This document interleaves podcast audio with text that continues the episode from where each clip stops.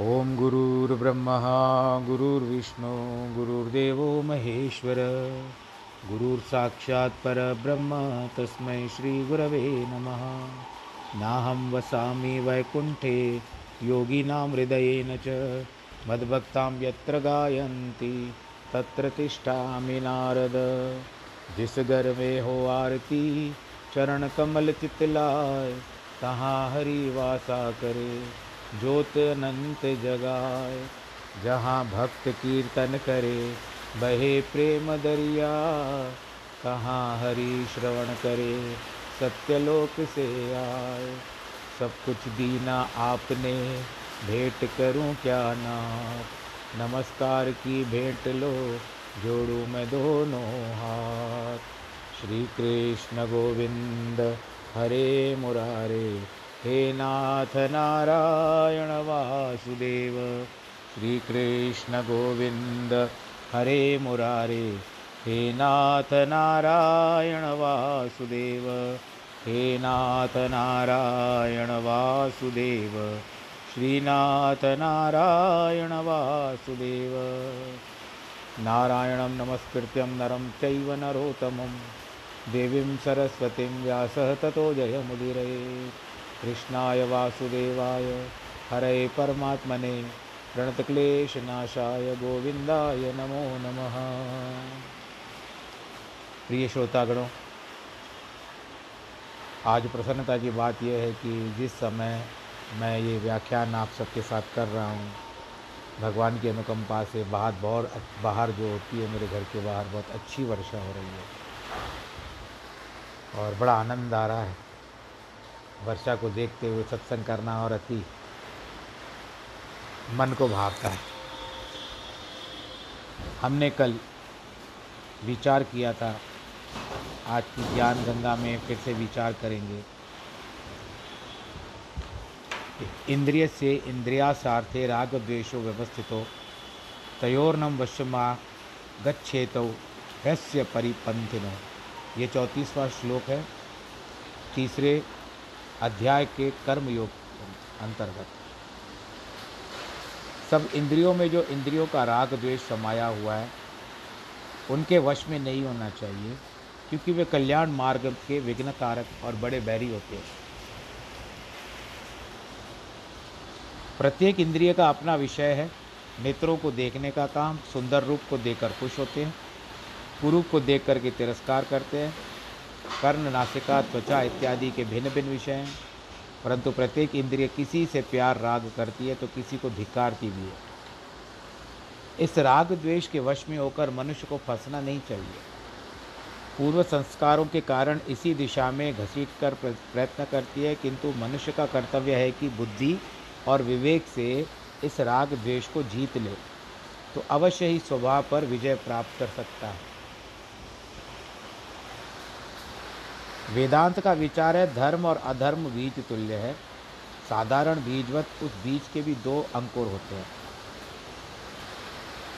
उस कर्म का फल है दुख या सुख और दूसरा अंकुर है वासना। विचार या स्वभाव जो उस कर्म करने से बनता है, यह स्वभाव भविष्य में उसकी प्रकार कर्म करवाता है। कर्म, फल, दुख या सुख तो अवश्य ही भोगना पड़ेगा। क्योंकि भोगे बिना कर्म नहीं छोड़े जे सो यतन कमाई, लेखे ना मिटी सकी जो लिखिया करता। यह विचार व स्वभाव सज्जन, मैत्री अथवा सत्संग और अन्य शुभ कर्म करने से तथा शास्त्रों एवं पुराणों का प्रमाण पढ़कर या सुनकर ज़्यादातर परिवर्तन किया जा सकता है। अधिक कर्म करने से स्वयं को बचाया जा सकता है। इस जन्म में स्वभाव न बदला तो दूसरे जन्म में बदलेगा। विचार पूर्वक देखा जाए तो चोर भी अपने मन में समझता है कि चोरी करना कुकर में अपराध है। अन्यथा चुपकर चोरी क्यों करे? पर इसका इंद्रियों पर वश नहीं चलता। इसकी इंद्रियों में हर वस्तु को ले जाने का इतना राग और मोह भरा हुआ है कि इसका मन चोरी के समय तर्क भी ऐसा देगा, वह यह वस्तु लेकर मैं सुखपूर्वक समय बिताऊँगा, बच्चे, बच्चों को अधिक सुखी रखूँगा। परंतु क्या कारण है? चोरी के धन के द्वारा अपने बच्चों का पालन पोषण कर रहा है। तो उसको अपने परिवार को चलाने के लिए राग और द्वेष करना पड़ता है। वस्तुओं में मोह डालना पड़ता है। बुद्धिपूर्वक धर्माधर्म पर विचार नहीं कर सकता है। न कि नियंत्रण रख पाता है अपने विचारों को। इसके लिए कहा जाता है, राग द्वेष प्रत्येक मनुष्य में जन्म से लेकर मृत्यु पर्यंत रहता है। नहीं तो बच्चा रोए क्यों? जब उसे भूख लगती है तो उसे नींद से जगाया जाता है तो रोता है। तब कहा जा सकता है कि राग द्वेष अपने साथ ले आया है। किन्हीं में कम तो किन्हीं किन्हीं में अधिक राग और द्वेष दोनों ही अज्ञान का लक्षण है। जो ज्ञानावस्था में गुम हो जाते हैं, किसी, जैसे किसी पेड़ के मूल में आग लगेगी, वो कभी भी हरा भरा नहीं होगा। इसी प्रकार जिसके अंतकरण में राग द्वेष है, उसको ज्ञान भी उत्पन्न नहीं होगा। यदि राग करना ही है तो परमात्मा से करो, सदगुरु से करो, और द्वेष करना है तो संसारी विषयों से करो कुसंगत से करो। ज्ञान की मंजिल पर न तो राग है, न द्वेष है। जैसे किसी वीर के पास शस्त्र होते हैं तो वह वैरियों पर चलाता है, न कि अपने ऊपर। वैसे राग, द्वेष रूपी हथियार हमें परमेश्वर ने दिए हैं, इसलिए कि हम इन्हीं से परम पद प्राप्त करें। पर हम ये हथियार खुद पर चलाकर खुद को ही घायल कर देते हैं। और संसार में किसी भी से प्रेम तो किसी से वैर विरोध रख करके बैठते हैं। कबीर दीन गवायो धन स धन चाले साथ, पाई कुहाड़ा मारिया, गाफिल अपने हाथ। अर्जुन ने भगवान से प्रश्न किया है, शास्त्र की आज्ञा है कि संन्यास धारण करने के उपरांत संसारी कर्म नहीं करते, करने चाहिए। तो फिर मैं क्यों न संन्यास धारण कर लूँ, ताकि इस रक्तपात पूर्ण युद्ध के कलंक से बच जाऊँ? क्यों न जाकर भक्ति करूँ और समाधि प्राप्त करूँ? आनंद आ जाए। महाभारत में लिखा है, अर्जुन ने बारह वर्ष संन्यास भी लिया था, परंतु इस अवधि में संन्यास का नियम पालन के बजाय उन्होंने अनेक विवाह कर लिए। आपको पता होगा कि महाभारत के अंतर्गत अर्जुन को एक द्रौपदी से ब्याह हुआ था, उसके बाद सुभद्रा से हुआ था, एक उल्लूपी से हुआ था और एक चित्रांगदा से हुआ था। और एक विवाह पाताल देश अमेरिका में, दूसरा विवाह चित्रांगदा मणिपुर के राजा चित्रबानु की पुत्री और तीसरा विवाह द्वारका में सुभद्रा से। ये मणिपुर की बात आती है। श्रेयण स्वधर्मो विगुण परम धर्मा स्वनिष्ठतात स्वधर्मे निधनम श्रेयम परम धर्मो भयावह। अच्छी प्रकार आचरण किए हुए दूसरों के धर्म से गुण रहित भी धर्म। अब वहाँ अमेरिका नहीं, मणिपुर पढ़िएगा मणिपुर से ब्याह हुआ है उनका उल्लूपी का अच्छी प्रकार आचरण किए हुए दूसरों के धर्म से गुण रहित भी धर्म। उत्तम है। अपने धर्म में कर्तव्य मरना भी अच्छा कल्याणकारक है। धर्म से मरो। दूसरे का धर्म अनिष्ट कारक हो जाता है। आप अपने धर्म पे रहो ना, दूसरों के धर्मों को क्यों आजमाते हो? दूसरे धर्मों का पालन क्यों करते हो? ब्राह्मण हो, चाहे क्षत्रिय हो, वैश्य हो, अथवा शूद्र हो, ये चार वर्ण हैं। चार और उसके बाद ब्रह्मचर्य, गृहस्थ, वानप्रस्थ और संन्यास, ये चार आश्रम हैं। इन वर्णों और आश्रमों के लिए शास्त्रों में जो धर्म विधान निर्मित है वही धर्म उस वर्ण का आश्रम या स्वधर्म कहा जाता है। अन्य वर्ण या आश्रम के लिए पर धर्म कहा जाता है। विगुण का अर्थ होता है कि गुणों से रहित, अर्थात धन, मंत्र और देवता में दुर्लभ, अथवा जो धर्म इन गुणों से रहित है, जिस धर्म में धन, मंत्र और देवता सबल है, वह धर्म उच्च अवस्था वाला है। तात्पर्य है कि अपने धर्म, स्वभाव में धन न हो तो भी धन संपत्ति आदि के लिए पर धर्म नहीं करना चाहिए। मंत्र और देवता भी न हो तो दुर्बल हो तो भी स्वधर्म पर दृढ़ रहना चाहिए। अन्यथा सुख नहीं मिलता है। यदि स्वधर्म में दुर्बलता है तो उन्हें दूर करने का प्रयत्न करना चाहिए। इस आदर्श पर भगवान इतना ज़ोर देते हैं कि यहाँ के कहते हैं, स्वधर्म का पालन करते मृत्यु भी आ जाए तो वह श्रेष्ठ है। लेकिन परधर्म कितना भी अच्छा क्यों ना हो, उस ओर जाना अनिष्टकारक ही होता है। भगवान अर्जुन को समझाते हैं, संन्यास आदि तो ब्राह्मणों के धर्म है। तू क्षत्रिय है, राजकुल में जन्म लिया है तूने, तेरा धर्म जो है, वो स्वधर्म है और तेरा स्वधर्म क्या है, युद्ध करना। तू समझता है, अपने धर्म में हिंसा है, अतः यदि तू स्वधर्म को छोड़कर पर धर्म अपनाएगा तो तू नरक भोगेगा।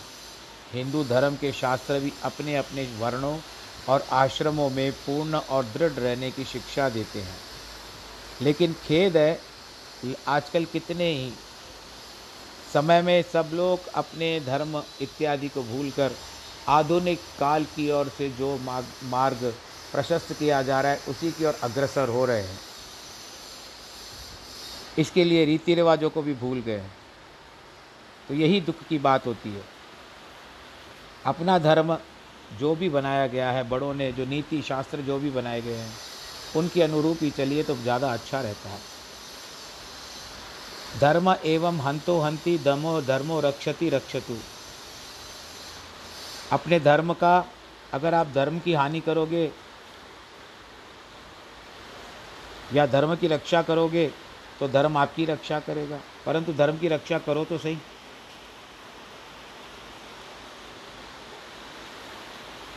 इसके लिए गृहस्थ में भी सदे, प्रत्येक सदस्य के भिन्न भिन्न धर्म या कर्तव्य है। पुरुष धर्म, नारी धर्म पितृ धर्म पुत्र धर्म, कन्या धर्म इत्यादि। यदि प्रत्येक स्वधर्म पालन करें तो गृहस्थ में भी सुख शांति का साम्राज्य बना रह सकता है। सदा, सब सदस्य सदा प्रसन्न रह सकते हैं। आनंद पूर्वक जीवन बिताएँगे। वर्ण धर्म की महिमा वेदों और शास्त्रों में बहुत ही गाई गई है। भगवान कृष्ण भी वही बात समझा कर कहते हैं, जब वर्ण धर्म बिगड़ जाते हैं तो संसार में दुख और क्लेश आते हैं। अर्थात सृष्टि में एक वर्ण हो गया भिन्न भिन्न वर्ण रहे, धर्म की बुरी गति हुई, वे लगभग 500 वर्ष पूर्व हुए, उचित घोषित किया। इसके लिए संसार में जो नियम बताए गए उसका पालन करना चाहिए। तो अर्जुन कहते हैं, अर्जुन वाच अथ केन प्रयुक्तोयम पापम चरति पुरुष, अनिच्छन्नपि वार्षणेय बलादिव नियोजित नियोजित। अर्जुन ने कहा, कृष्ण, फिर ये पुरुष इच्छा न होते हुए भी किसकी प्रेरणा पूर्वक पाप का आचरण करते हैं? भगवान ने आगे अध्याय में बता दिया था कि विषयों का चिंतन करने से उनमें आसक्ति होती है। यदि अनर्थ का मूल कारण है, यही अनर्थ का मूल कारण है। एक योगी नदी में स्नान कर रहे थे, उन्हें, उन्होंने देखा कि एक मत्स्य और मछली आपस में क्रीड़ा कर रहे थे। तो योगी के मन में ये आ जाती बातें तो जिस तरह से हम विचार रखते हैं अपने मन में विचारधारा वैसे पलटती है और कभी कभी वही दृश्य सामने आ जाते हैं तो जिसके कारण हम लोग अपने मन को भी बदल देते हैं, उसी और तो इसका भगवान जी ये भी उपदेश देते हैं, श्री भगवान वाच काम एश क्रोध एश रजोगुण समुद्भव, महाशनो महापापात्मा विद्वये नम ही वैरणम। भगवान ने कहा, रजोगुण से उत्पन्न हुआ यह काम भी क्रोध है। काम से ही क्रोध उत्पन्न होता है। यही महाशन अर्थात अग्नि की तरह भोगों से तृप्ति न होने वाला बड़ा पापी है। इसको वैरी जान। यही काम का अभिप्राय है कामना, न कि केवल काम वासना। काम विषय उन्हें कामना ही कहा जा सकता है। भीतर रजोगुण का ज़ोर है तो कामनाएँ उत्पन्न होती ही रहेंगी। कोई कामना पूर्ण हुई तो फिर क्रोध क्रोध उत्पन्न होगा। बच्चे को दूध नहीं मिलता है तो वो क्रोध के वश रोता है। या कभी कोई उसकी जिद पूरी नहीं होती है तो क्रोध के वश रोना आरंभ कर देता है। ये काम और क्रोध दोनों बड़े पेटू हैं, क्योंकि इन्हें यज्ञादि कर्म करके, संसार के पदार्थ या स्वर्ग आदि सुख प्राप्त किए जाएँ तो भी तृप्त नहीं होंगे। तृष्णा बनी ही रहती है। वे बड़े पापी है, क्योंकि कितना भी पूजा पाठ तपस्या की जाए, गायत्री पाठ किया जाए, वेद शास्त्र पठन किए जाए, सुना जाए या कामना दूर न होगी, कामना पूर्ति के लिए लोभ वशात मनुष्य अनेक पाप कर्म करता है। ज्ञान मार्ग के काम में वो बड़ा शत्रु बन जाता है। विषैले सांप भी मंत्र को मानता है, पर हमारा मन कामनाओं में फंसकर वेद शास्त्र पढ़ते हुए इनकी शिक्षाओं पर आचरण नहीं करते। और इसमें वासनाएँ उठती रहती है। कभी हम कोई धर्म का आचरण नहीं करते। करते भी हैं तो समय के अनुसार कितना समय लगेगा। पूजा पाठ भी करवाते हैं अपने घर में तो पहले पंडित जी से पूछा लिया जाता है कि पंडित जी कितनी देर लगेगी? तो इस तरह से रजोगुण के मूलोच्छेदन करने के लिए सात्विक आहार ग्रहण करना चाहिए। सात्विक व्यवहार करना चाहिए। उसके बाद न कामनाएँ उठेगी, न क्रोध उत्पन्न होगा। पाप कर्म न हो जाएँगे। राजसी और तामसी इसी से दशा होती है। मन बनेगा सात्विक, स्वभाव वाला तो कामनाएँ भी स्वतः ही नष्ट हो जाती है। धूमे न व्रियते वग्निर्यर्था दशो मलेन च यथोलबेव नाव्रतो गर्भस्तता तेने दमा व्रतम जैसे धुएँ से अग्नि और मैल, मल से दर्पण ढक जाता है और जैसे गर्भ में बालक ढका रहता है, उसी तरह पुरुष के ज्ञान को काम ढक देता है। स्थूल शरीर के पैदा होने से पूर्व अंतकरण सूक्ष्म अवस्था में होता है। इस सूक्ष्म रूप का अंतकरण में रहने वाले पाप पुण्य कर्मों से स्थूल शरीर पैदा होता है। तत्पश्चात स्थूल शरीर में अंतकरण, काम आदि दस वृत्तियों को उत्पन्न करता है। इस प्रकार यह काम स्थूल शरीर में आकर स्थूल होता है। इसका मूल सूक्ष्म रूप ऐसा ढक जाता है जैसे धुएँ से अग्नि ढक जाती है। विषयों के विचार करने से यह काम और दृढ़ होता है, अर्थात दृढ़तर होता रहता है और अधिक ढक जाता है, जैसे मिट्टी से दर्पण ढक जाता है, विषयों को भोग कर वही काम भी स्थूलतम हो जाता है। माँ के गर्भ में बालक ढका रहता है। तो जब बाहर आता है तो उसका स्थूल शरीर हो जाता है। प्रत्येक व्यक्ति अपने भीतर जाके तो उसमें कामनाएँ किस अवस्था वाली है? स्थूल, स्थूलतर या स्थूलतम?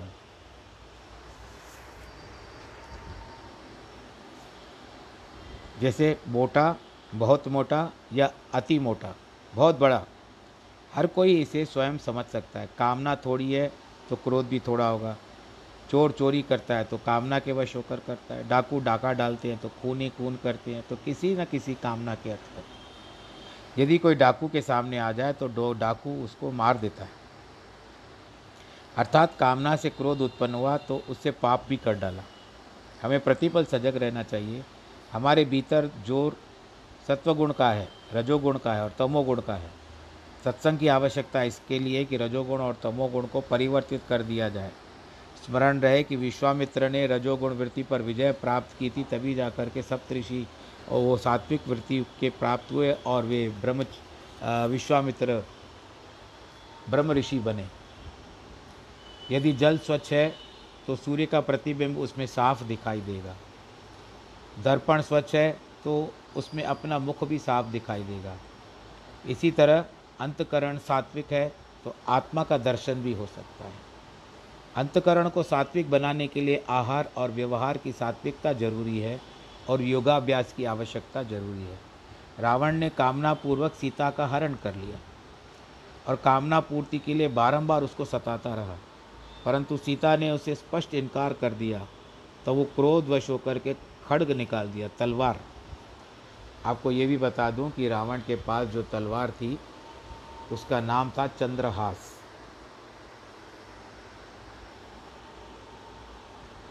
मारने के लिए आगे बढ़ा। रावण ने एक ही मास की अवधि के लिए फिर से विचार करने का समय दिया। इसलिए संत महात्मा सब कामनाओं और तृष्णाओं को ज्ञान रूपी सागर में लीन कर देते हैं। औरों को भी ऐसा करने का उपदेश देते हैं। कि इनसे कुछ भी सुख मिलने वाला नहीं है। इसका अर्थ क्या है? विषय वासनाओं से और कामनाओं से। अतः इनको दुख रूप जानकर भीतर आने ही मत दो। प्रारब्ध के अनुसार जो भोग पदार्थ प्राप्य है, वे स्वयं में मिलेंगे। कामनाओं को धारण करने से सुख पदार्थ बढ़ेंगे। तो नहीं, परंतु इच्छानुकूल प्राप्ति नहीं तो दुख ही होगा। भक्त सहजोबाई में लिखा है कि जीवा को कितने ही स्निग्ध चिकने पदार्थ खिलाइए पर वह स्वयं रूखी रहती है। इसी तरह कामनाओं से पेट को कितना भी भरिए, पर मन तृप्त नहीं होगा। बड़े बड़े सम्राटों को भी संतोष नहीं है, तृप्ति नहीं है। यद्यपि वे ऐसा पेट समाता खाकर, शरीर ढककर अंततः चले ही जाएँगे, धन, संपत्ति, राज आदि सब पड़े रहेंगे। सामान्यतः प्रत्येक व्यक्ति सारी संपत्ति पुत्र कलत्र के लिए छोड़ जाता है। अंततः हमें क्या आएगा हाथ में अंत समय में?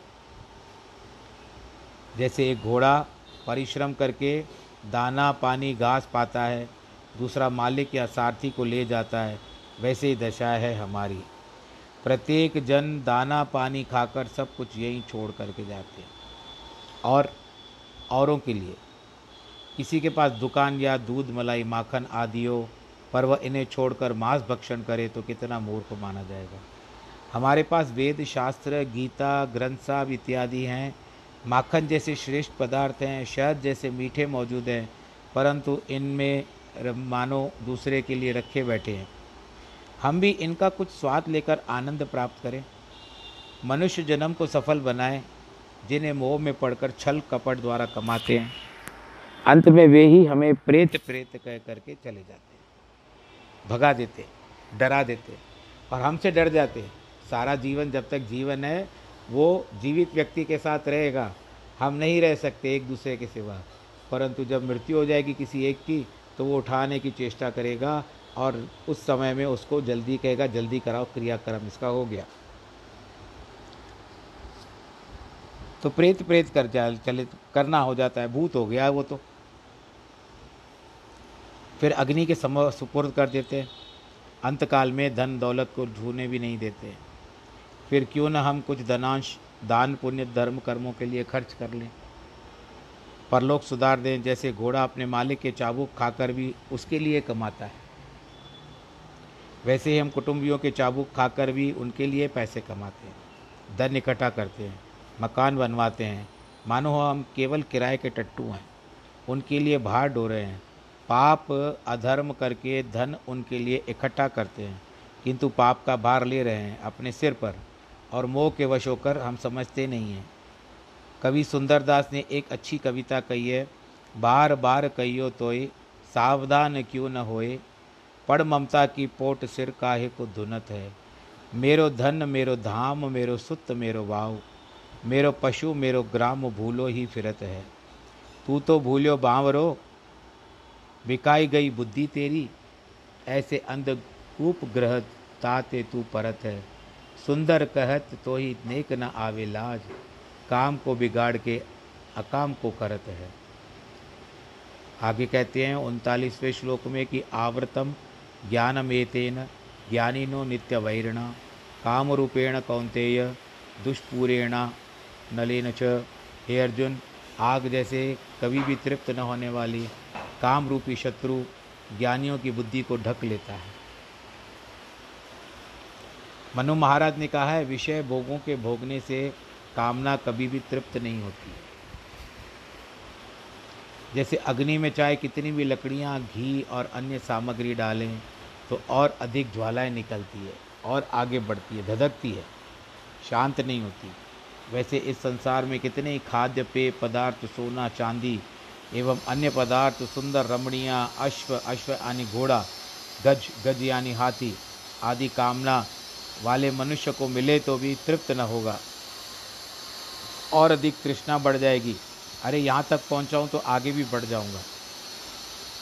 काम है तो सबका बैरी, पर कुछ संसारी व्यक्ति उसे अच्छा समझते हैं और एक के बाद एक कामनाएँ मन में लाते रहते हैं। परंतु भगवान कहते हैं कि वह काम ज्ञानी जनों का नित्य वैरी है। वह इन्हें गिराना चाहता है, क्योंकि कदापि तृप्त नहीं होता। ज्ञानी जन जैसे ही उससे दूर होना चाहते हैं, वह त्यों ही फिर से उनको गिराने की चेष्टा करता है।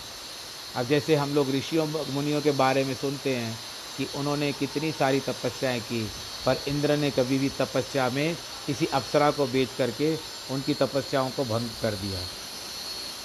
यदि इसी कामना का मार्गांतरण कर दिया जाए सांसारिक पदार्थों से हटकर इसे ईश्वर उन्मुख कर दिया जाए तो प्रभु मिलन की अभिलाषा बलवती होती रहेगी।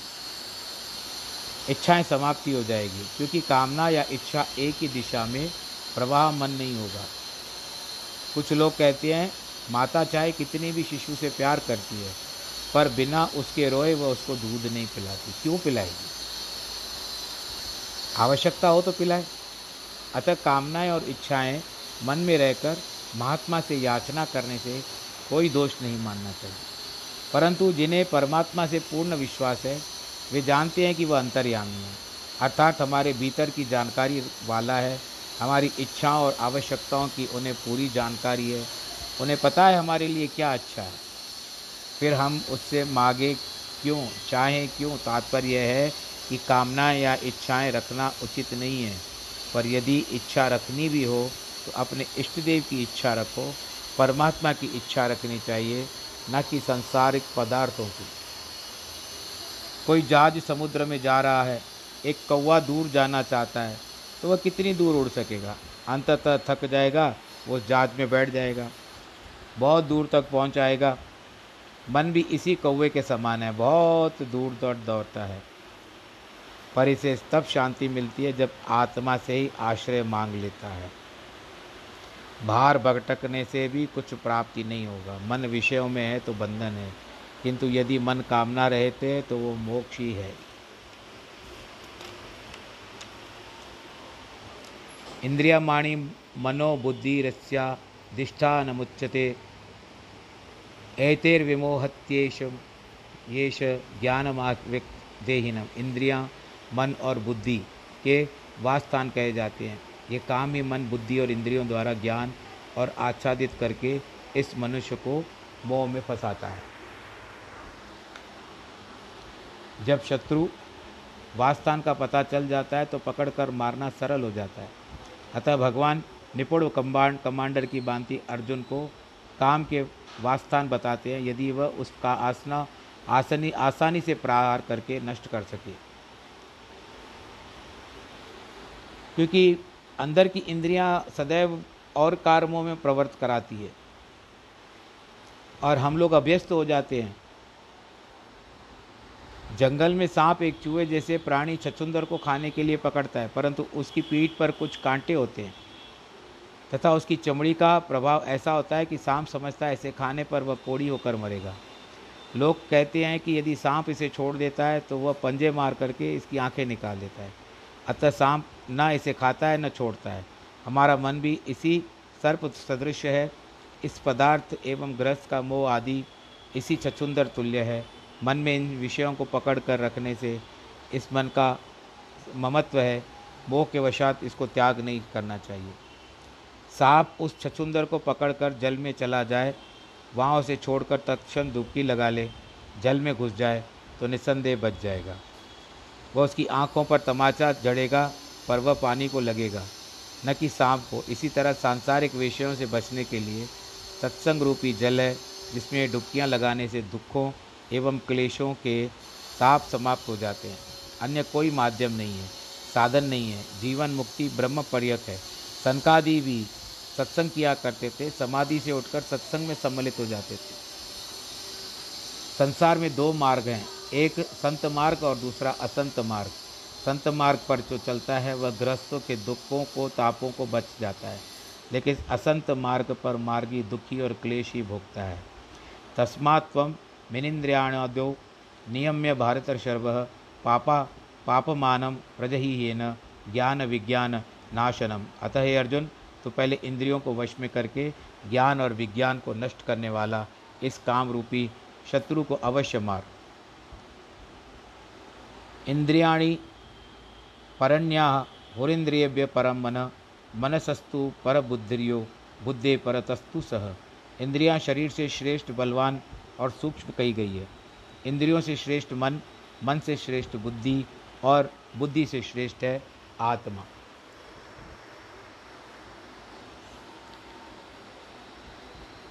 श्रेष्ठ तात्पर्य है, शरीर है स्थूल और उसमें भी अपनी शक्ति है ही नहीं।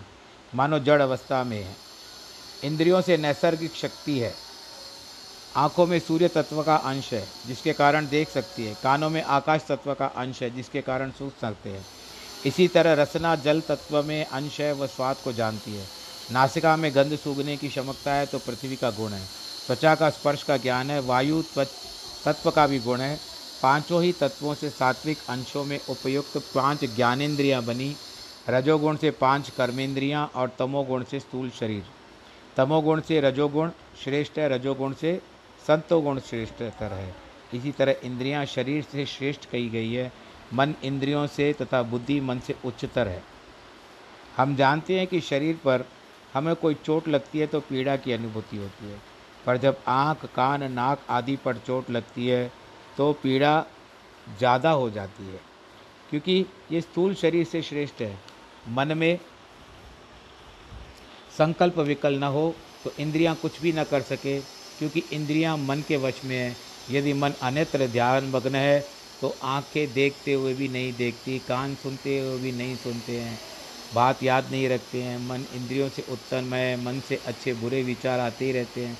मन के भी दो भाग हैं, शुद्ध और अशुद्ध।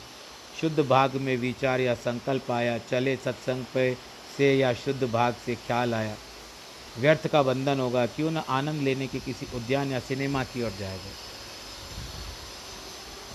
यदि अशुद्ध मन बलवान सिद्ध हुआ तो शुभ संकल्प पर पर्दा पड़ जाता है। इसीलिए मन को पक्का निश्चय होता है, उसे बुद्धि या अकल कहा जाता है। बुद्धि यदि मन में श्रेष्ठतर है, क्योंकि अंतिम निर्णय अच्छाई बुराई देती है। यदि इस बुद्धि से उच्चतम श्रेष्ठ है आत्मा, जो सर्वसाक्षी है। इंद्रियाँ, मन, बुद्धि अथवा शरीर सबको सत्ता देने वाली है। वह चला जाए तो न शरीर, न इंद्रियाँ, न मन, न बुद्धि, कुछ भी नहीं रहती। क्या कार्य कर सकेगा शरीर में एक इंद्रिय विकृत है तो कितना दुख होता है? मन में विकार हो तो उससे अधिक क्लेश होता है।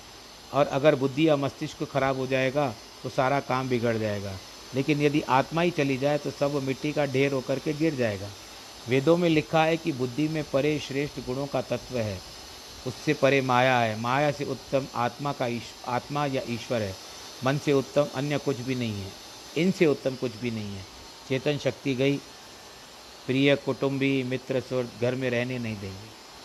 एवं बुद्धे, परम बुद्धु, बुद्धवा, संस्तभ्या, माना महात्मना जही शत्रु महाभावो काम रूपम दुरासदम। हे महाभावो, इस प्रकार बुद्धि द्वारा मन को वश में करके इस दुर्जय काम रूपी शत्रु को मार दो।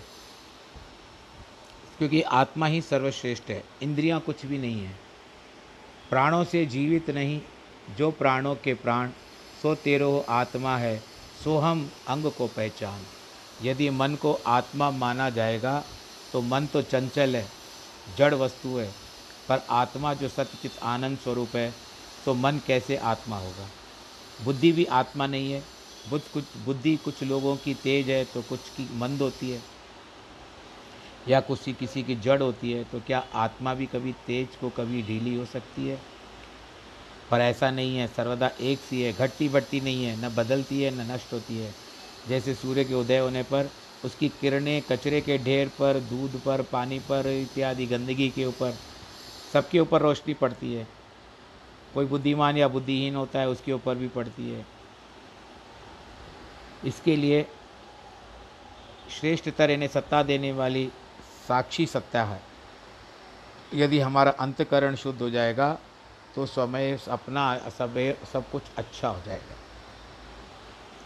स्थित प्रज्ञ महात्माओं के लक्षण बताते हुए भगवान ने कहा है कि वे इंद्रियों को ऐसे वश में रखते हैं जैसे कछुआ अपने अंगों को स्वेच्छापूर्वक बाहर निकालता है और अंदर से कोड़ लेता है। फिर भीतर छुप सकता है। जो इंद्रियों को वश में रखते हैं, वे ही स्थिर बुद्धि कहलाते हैं। भगवान ने यह बताया है कि जो मनुष्य इंद्रियों को थोड़े समय के लिए बलपूर्व, पूर्वक या प्रदर्शनार्थ संयम में रखते हैं, वे स्थिर बुद्धि नहीं है। वे मन में वासना रखे बैठे रहते हैं। इस बीमारी से निरोग होने पर या व्रत पूर्ण होने पर, कैद से निकलने पर, तपस्या के पूर्ण होने पर वे इंद्रियों का ही सुख भोगेंगे। किंतु जिससे आत्मा के दर्शन किए, उसे विषय भोग की इच्छा नहीं रहती है। कि पर नाम है ब्रह्म का, सबसे बड़े श्रेष्ठतम है। राज दरबार में सबसे परे राजा ही बैठता है। उससे परे और कोई नहीं बैठता, अंत में बैठते है अतः उसे उस पर ब्रह्म को देखता है। उसकी सब वासनाएँ और इच्छाएँ दूर हो जाती है। इस पार ब्रह्म को पहचान कर मन को रोकना चाहिए। तब काम जैसा बलवान रिपु भी, रिपु का मतलब होता है शत्रु। शत्रुघुन को भी रिपु दमन कहते थे। जो भगवान राम के भाई थे, उनको रिपु दमन कहा भी गया, रिपु दमन भी कहा गया है रामायण में। तो रिपु भी स्वयं में वश में हो जाते हैं।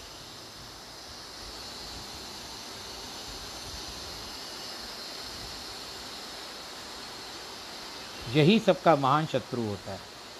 इसे वश में करके तत्पश्चात आत्मा का ज्ञान होगा। जब तक मणिराम को आप मणियाँ दिखा करके एक जगह पर बिठा नहीं दोगे, जिस तरह से बच्चे अगर बहुत शोर करते हैं तो उनको कुछ खिलौने दे करके उनको पास में बिठा दिया जाता है। आजकल तो बच्चे खिलौने नहीं देखते, आजकल तो उनको और अलग से इलेक्ट्रॉनिक गेम्स चाहिए। वो उनको देख करके वो एक स्थान पे बैठ जाते हैं, वो फिर भूल जाते हैं कि हमको क्या करना है। हम तो इतनी शोर कर रहे थे, इतना शोर कर रहे थे, परंतु हमको अपना साधन मिल गया, हम अब इसमें रम जाते हैं।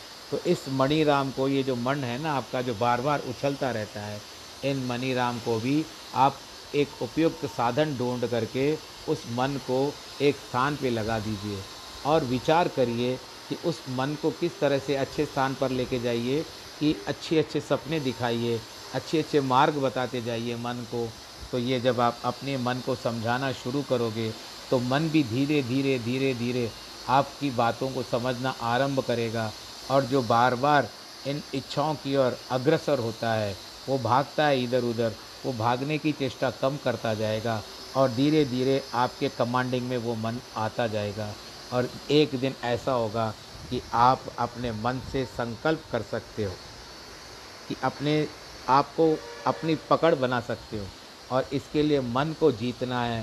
पहले मन को जीतो तो आत्मा तक आप अवश्य पहुँच सकते हो, अपनी आत्मा तक। तो इसके लिए जीवात्मा बनने से पहले, मृत्यु के बाद जो आत्मा होती है एक आत्मा होती है, परमात्मा स्वरूप और दूसरी होती है जीवात्मा, जो वासनाएँ होती है शरीर की। पोस्ट डेथ यानी मृत्यु के बाद जो समय होता है, उस समय मनुष्य के जीवन, जीवात्मा कहा जाता है। तो उसको जीवात्मा तक ले जाने नहीं दो, उसको परमात्मा से स्वयं मिलन हो जाना चाहिए। मुक्ति का साधन करना चाहिए। और वो होता है हरि नाम कीर्तन से। बिना हरि नाम कीर्तन के आपको कुछ भी नहीं होगा, क्योंकि ऐसा कहा गया है कि कलियुग केवल नाम आधारा सुमर सुमर नर उतरे पारा। कामना ही है जो मनुष्य को बलपूर्वक पाप की दिशा में ले जाती है तो इसके लिए कामनाओं को कम करो। उस कामना को जीतने के लिए पर ब्रह्म की शरण लेनी चाहिए। उसके पहले आपको गुरु की शरण लेनी चाहिए, जो आपको मार्ग दिखाएगा। इससे बुद्धि वशीभूत होगी। बुद्धि वश में हुई कि मन वश में होगा, फिर इंद्रियाँ भी स्वयं में अपने वश में हो जाती हैं। तो इसका, इसके लिए प्रभु नाम चिंतन ही बहुत आवश्यक है और गुरु का उपदेश बहुत आवश्यक है। आज इस प्रकार यहाँ पर जो आप श्रीमद् भगवत गीता का व्याख्यान सुन रहे हो, गीता ज्ञान का, उसके अंतर्गत मैं आपको यह सूचना दे रहा हूँ कि आज श्रीमद् भागवत उपनिषद ब्रह्म विद्या योग शास्त्र का श्री कृष्ण अर्जुन, संवाद का कर्म योग नामक तृतीय अध्याय हम समाप्त करते हैं। बोलो श्री कृष्ण कन्हैया लाल की जय।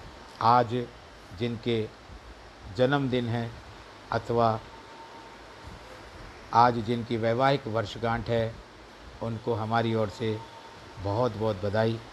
भगवान करे, आप सदैव आनंद के साथ रहो।